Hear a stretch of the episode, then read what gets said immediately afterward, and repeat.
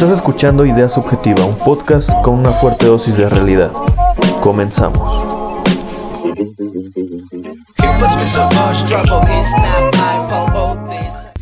¿Qué tal? Muy buenas tardes. Eh, bienvenidos a otro episodio de Idea Subjetiva. Esta vez para mí es un placer, un honor presentar a una niña que en lo personal quiero mucho y admiro mucho. Eh, a su corta edad ha hecho cosas que me hacen preguntarme qué he hecho en toda mi en toda mi fucking vida, pero este pues la presentación se la dejamos a ella.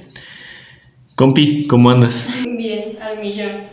Pues para mí también es un placer estar aquí en Idea Subjetiva. Te tuve que rogar para que me invitaras.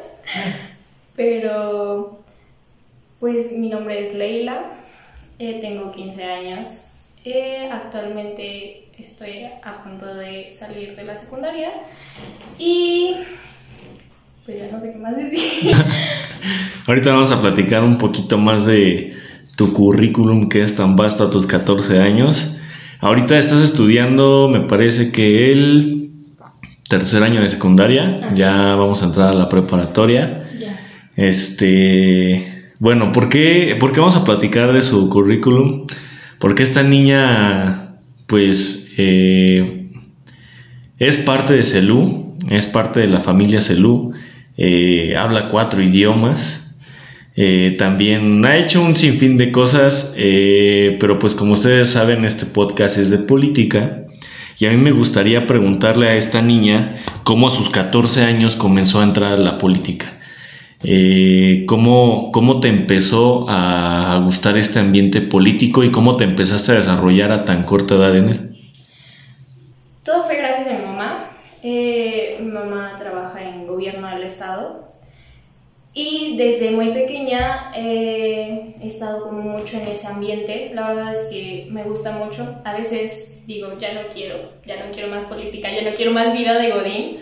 Pero pues la verdad es que me gusta mucho. He ayudado en varias campañas políticas. Ah, en este momento soy parte de dos equipos de personas políticas que no voy a mencionar porque son partidos diferentes. Eh, y pues desde ahí me empecé a desarrollar en el mundo de la política. La verdad es algo que me gusta mucho. Me apasiona. La verdad es que todos dicen que me voy a dedicar a esto. Yo no quiero, pero pues siento que es mi futuro. Que tal vez algo bueno va a salir de esto. Y pues sí, o sea, me gusta mucho la política. Me gusta porque más que nada quiero dejar un buen México o sea, quiero que el México en el que yo crezca y si llego a tener hijos, no quiero tener hijos. Si llego a tener hijos, dejarles un México que tenga una política buena, que no sea la misma política de siempre, que no tengan que lidiar con todos los problemas que todos los jóvenes estamos lidiando en estos momentos, de que los políticos de ahora no nos incluyen, que nos ponen trabas y muchas cosas, entonces por eso, porque quiero un México mejor, tanto para mí en estos momentos, como para las futuras generaciones. ¿Cuál es el... A ver, eh, nosotros que hemos estado recorriendo varias partes del estado de Hidalgo, nos encontramos con un común denominador, sobre todo en la comunidad más joven, ¿no?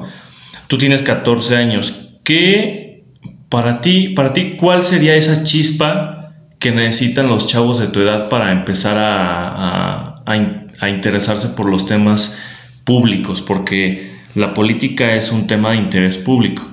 Tú eres muy joven, eh, al menos yo no, yo no me empecé a interesar en la política desde que yo creo que como a los 20 años de edad y tengo 24, ¿no? Entonces ya llevo cuatro años pues como que he metido un poquito, un poquito en esto, pero todos los 14 ¿Cuál, ¿Cuál dirías que fue tu, tu chispa o tu momento de, de, eureka para decir, oye, está padre este ambiente, ¿no? Pues más que nada fue cuando tuve ya la oportunidad de ser más parte del equipo de un político y dije, o sea, la verdad es que no todos los políticos son iguales. O sea, neta hay que quitarles esas etiquetas de rateros porque no todos son iguales y fue así como de, o sea, si llego a ser político, esto quiero ser. Y siento que la chispa que necesitan los jóvenes es como llegarles más por el teléfono, porque como te acabo de decir, o sea, tuve que dejar mi teléfono cada dos metros de mí, porque si no lo iba a agarrar. Sí, te sientes como que te falta algo. Exacto. Yo siento que tienen que llegarles más por los las redes sociales, eh, ahorita está muy de moda TikTok, eh, y llegar por esos medios porque es donde más se sienten cómodos. Y también no usarlos como mano de obra política barata, de nada más tocar tambores en los semáforos, la banderita, sino, o sea, incluirlos bien, porque eso es lo que nos da así como de, ¿sabes qué? Si quiero.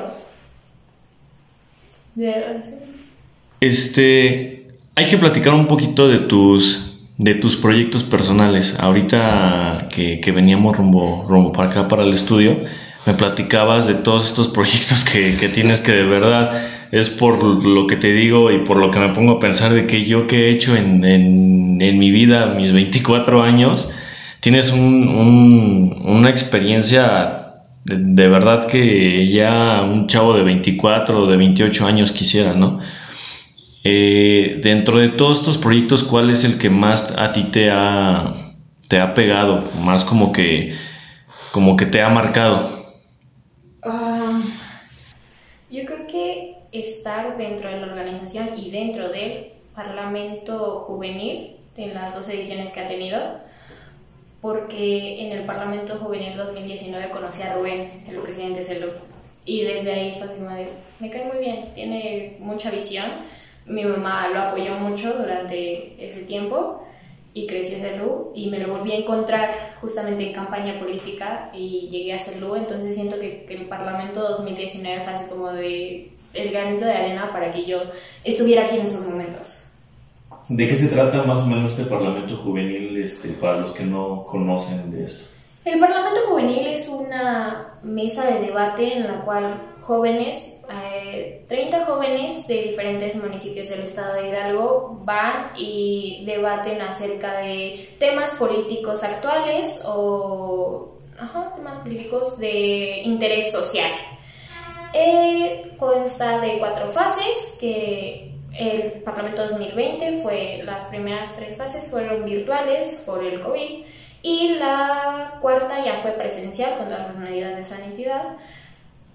Eh, y es que los jóvenes se interesen en la política pública, que se informen acerca de las cosas que este, están en gobierno en estos momentos, de cómo se maneja el recurso, este, de si hay una obra en su municipio, ser parte de un comité y que verifiquen que la obra se esté haciendo bien, porque lo que nada más hacemos nosotros es quejarnos cuando no quedan bien las cosas y no sabemos, no, ni siquiera somos tan un poco empáticos de ver, ah, ¿cómo se está usando el recurso? ¿Estarán comprando buen material? Eh, ¿La estarán haciendo bien? No, o sea, simplemente nada más nos quejamos y ya, es lo único que hacemos. Entonces, así como de te abren más campos y te dicen, puedes hacer esto. Ok. Bueno, entonces tú participas en el Parlamento 2018. 19. 19 y conoces a, a, CELU. Ah, ¿Cómo te desarrollas después dentro de, la familia de CELU? Eh, en 2010, en enero, no, en... Bueno, a mediados del 2020 me vuelvo a encontrar a Rubén en campaña política, eh, me di cuenta de un proyecto de Rescatando el Arte. Y le digo, ah, yo conozco a Marisol, el hijo de Violeta, puedo conseguírtelo para tu proyecto, ¿qué te parece? Me dice, está perfecto, vas. Y como todo el mes que estuvimos planeando Rescatando el Arte, yo era la única que le preguntaba por ese proyecto. Y la única que le mandaba mensajes le decía, oye, ¿cómo va? Oye, ya le dijeron a Omar qué día va a grabar, oye esto, oye el otro. Y me dijo, ¿no quieres entrar a CELU para tú manejar ese proyecto? Porque la verdad es que yo ya tengo varios, tengo ahorita entrevistas con candidatos. Tú manejas ese proyecto, entra a CELU. Y fue cuando dije, pues va, o sea, voy a intentarlo. Este, no puedo, o sea, no tengo nada que perder. Entonces, pues tengo también otras cosas que hacer, de parte política que hacer. O sea, CELU era como el granito de arena también. Y dije, pues vamos con todo y seguimos hasta la fecha en CELU. Enamorado de la familia CELU. Eh, gracias a CELU conocí a Baruch, que es una de las personas más importantes de mi vida. Mucho, bro. Oye, eh, bueno, tú ingresas a CELU con 14 años de, edad, 14, recién 14 años de edad. ¿Cómo fue empezar a manejar gente universitaria? Eh, ¿Cómo fue empezar a meterse a trabajar con, con, universitarios, no nada más de una alma mater, sino de diferentes? ¿Y cómo empezaste tú a, a ver tu propio crecimiento personal? Pues yo, yo bueno, toda mi vida he trabajado con personas mayores que yo, pero ya llegar a ser como la cabeza de ese grupo de jóvenes y fue así como de, ¿en qué me metí? ¿Por qué dije que sí? ¿Cuándo se me pasó por la cabeza decir que sí? Y después fui descubriendo que tal vez no es la edad, es las ganas de hacer las cosas. Y cuando lo haces bien y cuando haces algo que te apasiona, no tienes que ser ni tan grande ni tan chico. Y se te va olvidando que tienes 14 años y pues la verdad es que todo, todo Celú me recibió muy bien. Este, los amo. pero pues sí, o sea, yo había trabajado con personas más grandes que yo, pero no a tal rango. Y sí fue así como de, o sea, al principio sí me choqueó y dije, ya no puedo, ya no quiero. Pero ya después así como de, sí puedo manejarlo, puedo hacerlo. Está padre, no está tan cargado el trabajo, puedo hacerlo, y me empecé a mentalizar y pues seguimos hasta ahorita aquí, aquí en Celu. no me he salido, no he dicho ya no quiero. Este, hace rato no, nos comentaste sobre el proyecto del Parlamento, sobre eh, que las organizaciones civiles tenemos que funcionar como visores de cada obra pública que se hace, ¿no? ¿Qué obra pública o qué política pública es la que más te llama la atención a ti, no? Porque hay política pública económica, hay política pública fiscal, hay política pública en infraestructura, hay política, hay sin fin. Pero a ti como, como joven, como muy joven, ¿cuál es la que te interesó a ti? Pues con, en la que yo he estado más en contactos ha sido la de infraestructura la verdad es que me llama mucho la atención porque como te dije hace un rato, nada más nos quejamos cuando quedan mal, las cosas. es lo único que hacemos. De ahí no nos interesa, ay, nada más nos quejamos del tráfico que hacen uh, las cosas, en las obras. Nada más, ay, ¿qué tráfico hace? Ay, quedó bien fea. Y fue así como de, déjate de quejar tantito y apoya a hacer las cosas. Y ve por tu municipio y por tu calle, porque tú vas a transitar por esa toda tu vida o el tiempo que vivas ahí, tú la vas a ver y tú siempre te vas a estar quejando cuando pudiste haber dicho, ay, voy a ser parte de un comité para vigilar esta obra pública. Sí, es como, es como, es como escuché un comentario. no, no hace mucho, me parece que hace como 15 días, de, de la misma persona que dijo un comentario hace como pues, el año pasado, ¿no? El año pasado recuerdo que decía, es que el gobierno no hace nada y es que el presidente municipal no hace nada. Bueno, llegó un presidente municipal que empezó a hacer obra pública y después es que este, hay mucho tráfico, es que hacen mucho polvo, es este, es este, es este tema de responsabilidad civil y decir, oye, güey, o sea, nada te embona, hermano. O sea, si no hacen obra pública, te enojas. Si hacen una obra pública, te enojas también, ¿no? Entonces, ¿cómo empiezas a llamar a, los chavos de tu edad a tener un poquito de responsabilidad civil en cuanto a hacer este ojo que empieza a vigilar? Eh, pues todos los temas gubernamentales que, que, existen, ¿no?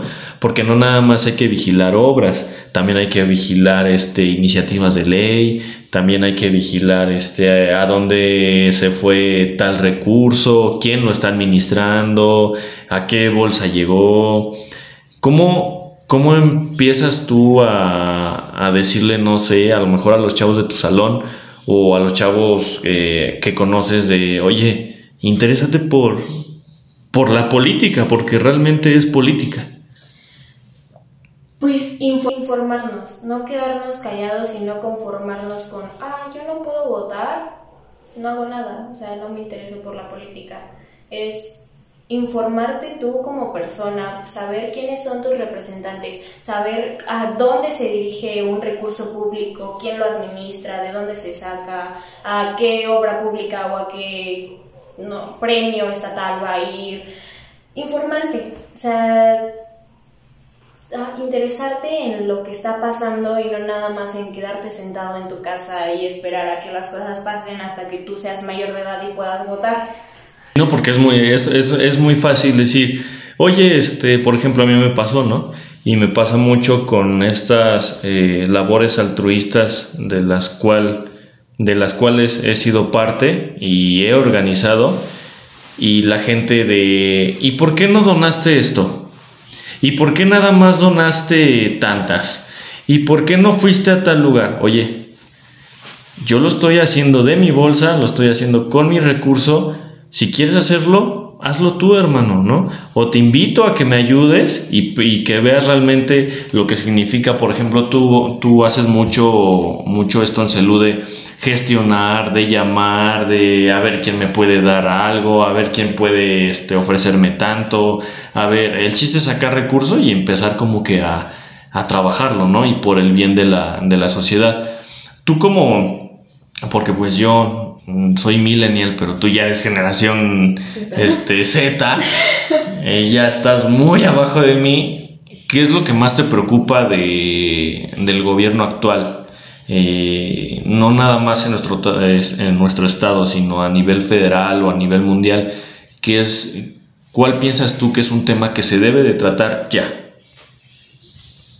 Incluir a los jóvenes. Los jóvenes somos el presente y el futuro Vamos, eh, los políticos se van a, perdón, espero no echarle la sal, se van a morir. Sí, se van a morir. Y van a irse y nos van a dejar, voy a hablar a nivel nacional, van a dejarnos un México lleno de corrupción, de obras que no se hicieron bien, de nula democracia. No, o sea, metan a los jóvenes, los jóvenes tenemos nuevas ideas, somos perfiles nuevos, eh, no hay cola que nos pisen en estos momentos, no le debemos nada a nadie y tenemos nuevas ideas este, y cosas que podemos traerle para los demás jóvenes. O sea, si nosotros tenemos ahorita esa oportunidad, nosotros podemos después darle la oportunidad a demás jóvenes que sabemos que van a hacer un buen trabajo. Es darle todo el apoyo a los jóvenes porque somos el futuro y el país que nos están dejando tampoco está tan chido. Decir, o sea, impulsen a los jóvenes. ¿Y cómo, y, cómo vamos a comenzar a, a, vivir esta, esta nueva realidad? ¿no? Porque tenemos dos años con una pandemia que no se acaba y no se acaba y no se acaba y los actuales gobernantes siguen pensando en comprar refinerías, en no invertirle energías limpias, en hacer política tal y como, y como se hacía hace 50 años. Por ejemplo, ayer fui a, a, un cierre de campaña y una de las candidatas estaba platicando con nosotros de que fueron a ver a tal persona a un pueblo y dije y esta candidata les dijo sabes qué este pues quiero que me juntes a tanta gente y que me reciban para yo platicarles. Y ella, ella es joven, ¿no? Ella dijo, no, pues va a ser así como que en un lugar abierto, les voy a platicar y vámonos. Y no, ella comenta que el señor hasta le contrató banda y que cuando iba entrando empezó la banda tan, tan, tan, tan, y papeles y a dar tortas y a dar... ¿Cómo empezamos a quitarnos este chip de... y empezar a plantarles el chip a los viejos políticos de que la política ya cambió. Ya no se puede seguir haciendo política, ¿no? Por ejemplo, estos espectaculares enormes que vemos eh, en los distribuidores viales de nuestra ciudad, los volantes, tanta contaminación, no nada más de plástico, sino de papel, eh, contaminación eh, auditiva, contaminación visual ¿crees que ya es momento de apostarle a una iniciativa de empezar a que los candidatos del recurso que les da el INE destinarlo para, para otras cosas? Yo creo que sí. Y hacer una campaña sustentable porque pues sí, como tú dices, es la contaminación de las personas, los volantes, los ven una vez y los tiran. Y, o ni siquiera los leen, ¿no? Ajá, ni siquiera los leen y ya es como de, ah, sí, o sea, ya, y los dejan ahí. Y después, o sea, todo está en el suelo y todo contamina. Y, o sea, sí, hacer campañas sustentables, apostarle más a las campañas digitales ya hacer campañas, te digo, o sea, los jóvenes no soltamos el teléfono. O sea, es en serio, yo no podría vivir sin mi teléfono. Eh, entonces, apostarle a la campaña digital, destinar ese dinero para, bueno, ese recurso para otras cuestiones, ¿no? Tampoco dar despensas este, o apoyo monetario porque pues no, no, o sea, estamos regresando a lo mismo hay que también nosotros, los ciudadanos, meternos el chip de no por una despensa, no por dinero, vamos a vender nuestro voto y vamos a... Casi, casi estamos vendiendo el país. No, porque una despensa te beneficia 15 días, un mes. Exacto. ¿no? Pero un voto al candidato le beneficia todo su encargo. Entonces hay que empezar a, a, pensar un poquito más en eso, ¿no? Tú, tú hablas de un contexto de, por ejemplo, de yo no podría vivir sin mi celular, tú que estás aquí en la ciudad, ¿no? Pero, por ejemplo, ¿qué le dices a los chavos del campo o a la gente de comunidad que pues no tiene tanto acceso al Internet o tanto acceso a estas tecnologías? ¿Cómo, cómo le llevarías tú el mensaje a ellos? Mm, pues yo, o sea, mi solución sería dar pláticas en los municipios, no hacerlos venir hasta la capital. Ir a su municipio, crear un comité y darles pláticas y platicarles de esta nueva iniciativa y platicarles que ya nos estamos quedando con la política vieja, que ya no está bien este México y que necesitamos cambiar nosotros para cambiar el país. Platicar, ir a platicar con ellos, no que vengan, porque no, o sea, es política vieja, lo mismo, o sea, hacer que vengan jóvenes para platicarles y después ya no les da seguimiento, o sea, ya una plática, todo chido. Ya, nos vemos. Bye. Bye, hasta las próximas elecciones. No, o sea, tener un comité eh, que los, bueno, hacer que los jóvenes se interesen, platicarles de las nuevas iniciativas y tener un seguimiento con ellos. irlos a visitar, no sé, si está muy lejos de la comunidad, cada mes, a lo mucho, o sea, una vez cada mes, o algo así. O sea, en serio, tener un seguimiento con esos jóvenes y no dejarlos así como de, ya te platiqué una vez, nos vemos. Oye, hablando de todo este interés que tienes sobre la política, ¿a ti qué te gustaría? ¿Te gustaría en, en su momento contender por algún puesto de para servidor público? Hablamos de una diputación local, de una diputación federal, de una presidencia municipal.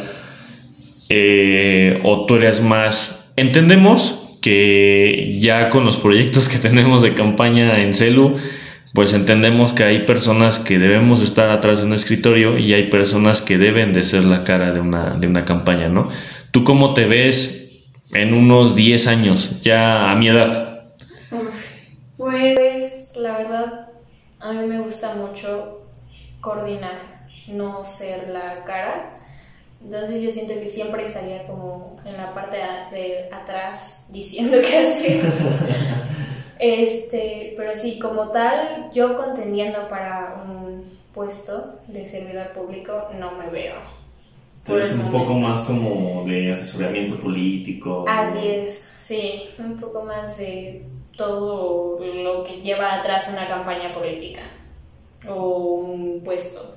Ley, platícame de los proyectos que tienes ahorita, qué, qué vas a hacer, qué estás haciendo en CELU. Ah, ahorita en CELU estoy apoyando a las candidatas más jóvenes que tenemos.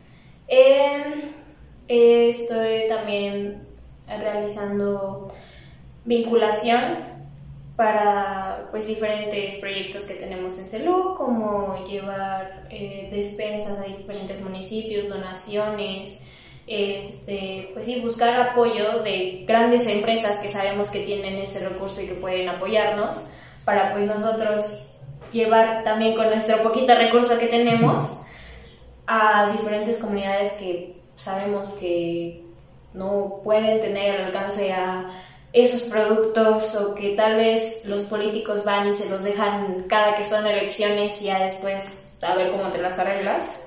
Nosotros queremos hacer ese cambio y hacerles saber a las comunidades que nosotros no nada más vamos a ir cuando sean elecciones, porque CELU eh, no es político.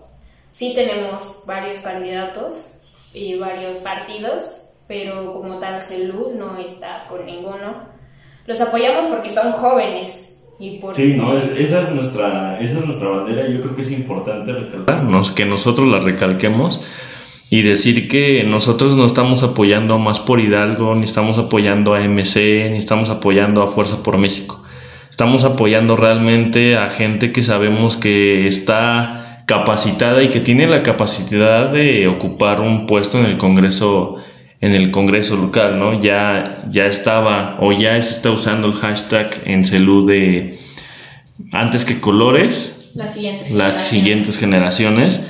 Entonces, pues sí es eso, que de hecho ya hay estudios de que dicen que ya no te guíes ni siquiera por el partido político, ya te guíes realmente por la persona y votes por la persona, ¿no? Yo sé que tú aún no votas y que cuando llegue el momento eh, vas a emitir un, un voto completamente razonado, pero ¿qué recomendaciones, aparte de estar informados, das para conocer realmente a los candidatos? ¿Crees que eh, cada candidato tenga que llegar por meritocracia a ocupar un puesto de, servidor público? ¿Crees que tenga eh, que tener trabajo antes de poder contender por, por, una diputación federal o local o una presidencia?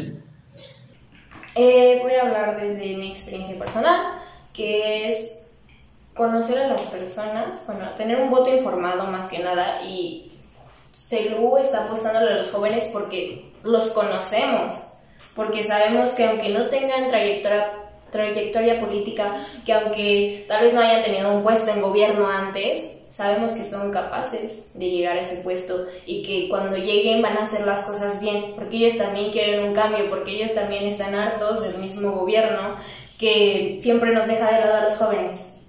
Entonces, conocer a la persona y no votar por el partido, vota por la persona, porque pues, ya los partidos tampoco podemos confiar mucho. No, ya no, ya. Eh, sufrimos, sufrimos una transformación y desgraciadamente pues la transformación ha sido deficiente. Eh, yo creo que podría yo caracterizarla hasta de mediocre. Eh, y es esto, o sea, nosotros sabemos que no vamos a poder cambiar a un país completo eh, las prácticas políticas que se hicieron por durante 80 años o más, ¿no? Pero realmente este era el tiempo y esta era la oportunidad para que el actual gobierno de México pudiera, pudiera hacer un cambio, un cambio verdadero, ¿no?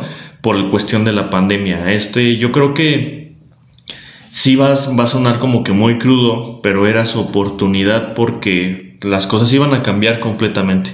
¿no? Entonces era tiempo de deshacerse de esas políticas públicas viejas que empezaron a implementar durante el primer año, que de por sí durante el primer año ya nos calificaban como de los peores países para invertir a nivel mundial eh, y desgraciadamente no han, no han hecho cambios, ¿no? Por más que haya estudios, por más que periódicos internacionales sacan notas, por más que casas encuestadoras eh, económicas y políticas eh, sacan pues notas de que el país va de mal en peor, no cambian las, no cambian las prácticas, ¿no? Y yo creo que es un poquito de la responsabilidad civil que mencionas, de decir, oye, pues me voy a dejar de quejar y mejor me pongo a trabajar, ¿no?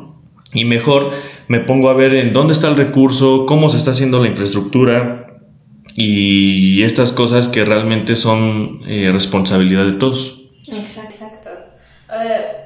como dices tú, o sea, tenemos que dejar de quejarnos y empezar a actuar, porque si nosotros no actuamos, ¿quién lo va a hacer? los mismos políticos que están que no han hecho un cambio, no, o sea, ellos mientras más dinero tengan en su bolsa, mejor. Sí, no, y ellos se cansan. Mandan al hijo y el hijo se cansan y mandan a la esposa y el esposo se cansa y mandan al primo y luego regresa el que estaba al principio. Entonces, pues ya hay que empezar a quitar estos casicazgos políticos que en los municipios eh, empezamos a ver, al menos en mi municipio, eh, sí hay como que un casicazgo político en esta administración que llegó y en la administración anterior.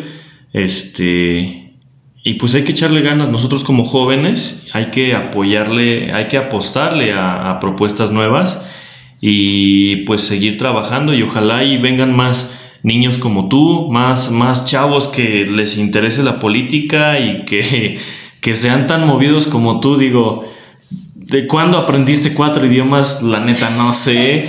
¿Cuándo estuviste en dos parlamentos juveniles? No sé. Ah, porque también eh, platícanos un poquito de tu conducción del programa de Contraloría Social. Ah, bueno, he conducido dos programas de televisión, eh, ambos son, bueno, el primero es de Radio y Televisión de Hidalgo, eh, se llama Rescatando Nuestro Planeta, no lo busquen, por favor, estaba muy chiquita. este, y ahí fue cuando entré al mundo de la conducción. Yo desde chiquita, o sea, hacía como que conducía programas en el espejo, ¿no? O sea, todos lo hemos hecho en algún momento. Y llegó la oportunidad y estuve aproximadamente cinco años conduciendo ese programa. Los primeros dos años no salieron al aire por cuestiones de que hubo cambio de personal, pero ya los últimos tres años estuvimos al aire. Este, la verdad es que fue una experiencia muy padre porque le transmitíamos conocimiento a niños, porque el programa iba destinado para niños, sobre cuidar el medio ambiente, animales y así. Y toda mi familia es de Jacala. Bueno, la mayoría de los bisuets son de Jacala. Y siempre que iba de vacaciones con mi abuelito a Jacala, los niños de Jacala me reconocían. Y me decían, tú eres la que sale en la tele. ¡Qué padre! Y pues, o sea, te da mucha emoción, es así como de mi programa, lo que yo estoy transmitiendo le está llegando a alguien. Está haciendo un cambio, está ayudando a los chiquitos a comprender cosas de la naturaleza que tal vez no les interesaría aprender en la escuela. O sea, ¿te acuerdas de lo que aprendiste en ciencias naturales en la escuela? No, muy poquito. Exacto y que te lo digan animadamente en un programa de televisión en el que, en el que te entretenga, en el que te ayuden a contar con animales, o sea, o sea te queda más el, el conocimiento. Y el segundo es de Contraloría Social, que es el programa de los superagentes de la legalidad. Soy Susi y también hago la voz de Susi. Y también soy maestra de los chicos que están conduciendo ese programa. Uh, una de las chicas que está, con, bueno, una de las niñas que está conduciendo ese programa estuvo conmigo en el programa que yo estaba conduciendo, ella estaba mucho más chiquita que yo. y se quedó en la segunda generación porque pues yo por tema de edad y porque ya me veía más grande me tuve que ir pero pues ahora soy su maestra y la verdad es que me da mucho orgullo que saber que desde muy chiquita ella ha estado en los programas y que le gusta y que es algo que hace muy bien porque le apasiona y cuando hacemos cosas que nos apasionan las hacemos el triple de bien que haciendo algo que nos enoja o que no queremos hacer o que ya estamos hartos de hacer. Entonces sí, que eh, la conducción de los programas, la verdad es que me dejó muchos aprendizajes me gustó mucho, sí lo volvería a hacer, la verdad es que es algo que me apasiona. En un punto quise estudiar en el CEA, yo me estudié en el CEA. Conducción. Conducción, sí. Nunca se me cumplió, qué bueno que no. Porque si no, no estaría aquí tan metida en la política. Pero, pues sí, o sea, sí, la neta es que es algo que me apasiona mucho y es algo con lo que puedo transmitir el conocimiento que tengo a personas y sé que ellos lo van a recibir y sé que me van a reconocer en distintos lados y, o sea, es algo que dices, wow, o sea, literal estoy haciendo un cambio, estoy eh, dándole más conocimiento a personas que tal vez en, la escuela no se hubieran interesado de eso, porque la verdad es que yo en la escuela no me interesaba mucho por ciencias naturales. y llegar al programa y aprender del programa fue así como de, wow, o sea, me gusta, o sea, es padre, lo aprendo mientras me divierto con mis amigos. Tengo un amigo que sigue siendo mi amigo hasta la fecha, que también ha estado conmigo en el programa. Y ver que, o sea, es un mundo de conocimiento mientras tú te diviertes y haces lo que te gusta. Está súper padre. Qué padre, Leila. Ojalá y, pues repito, haya más chicos como tú, más interesados en, en todo lo que pasa en el país, eh, en su entorno, a su alrededor. En fin, eh, pues muchas gracias por darte la vuelta. Espero no sea la, la última vez. Espero y, y, la próxima vez ya traigas proyectos mucho más padres que, que, que te apasionen igual de la misma forma con, con, lo que has, con los que has hecho tus proyectos anteriores.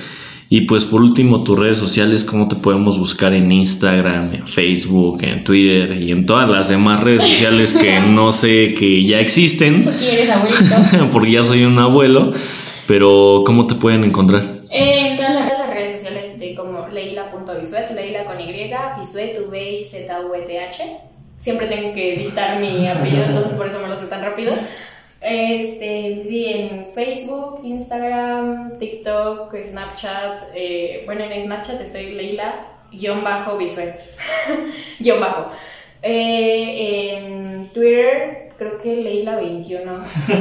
No, no ya ni te acuerdas, ya ni ocupas, es que el Twitter no. es para nosotros los viejos. Así es, precisamente. En Twitter nada más voy a echar chisme. Exacto. y a contar mis problemas personales. Sí. Bueno, pues muchísimas gracias otra vez por darte la vuelta. Espero no sea la única vez, no sea la última vez. Eh, gracias por venir y pues terminamos. Sí. Uh. Ah. Ay, Ay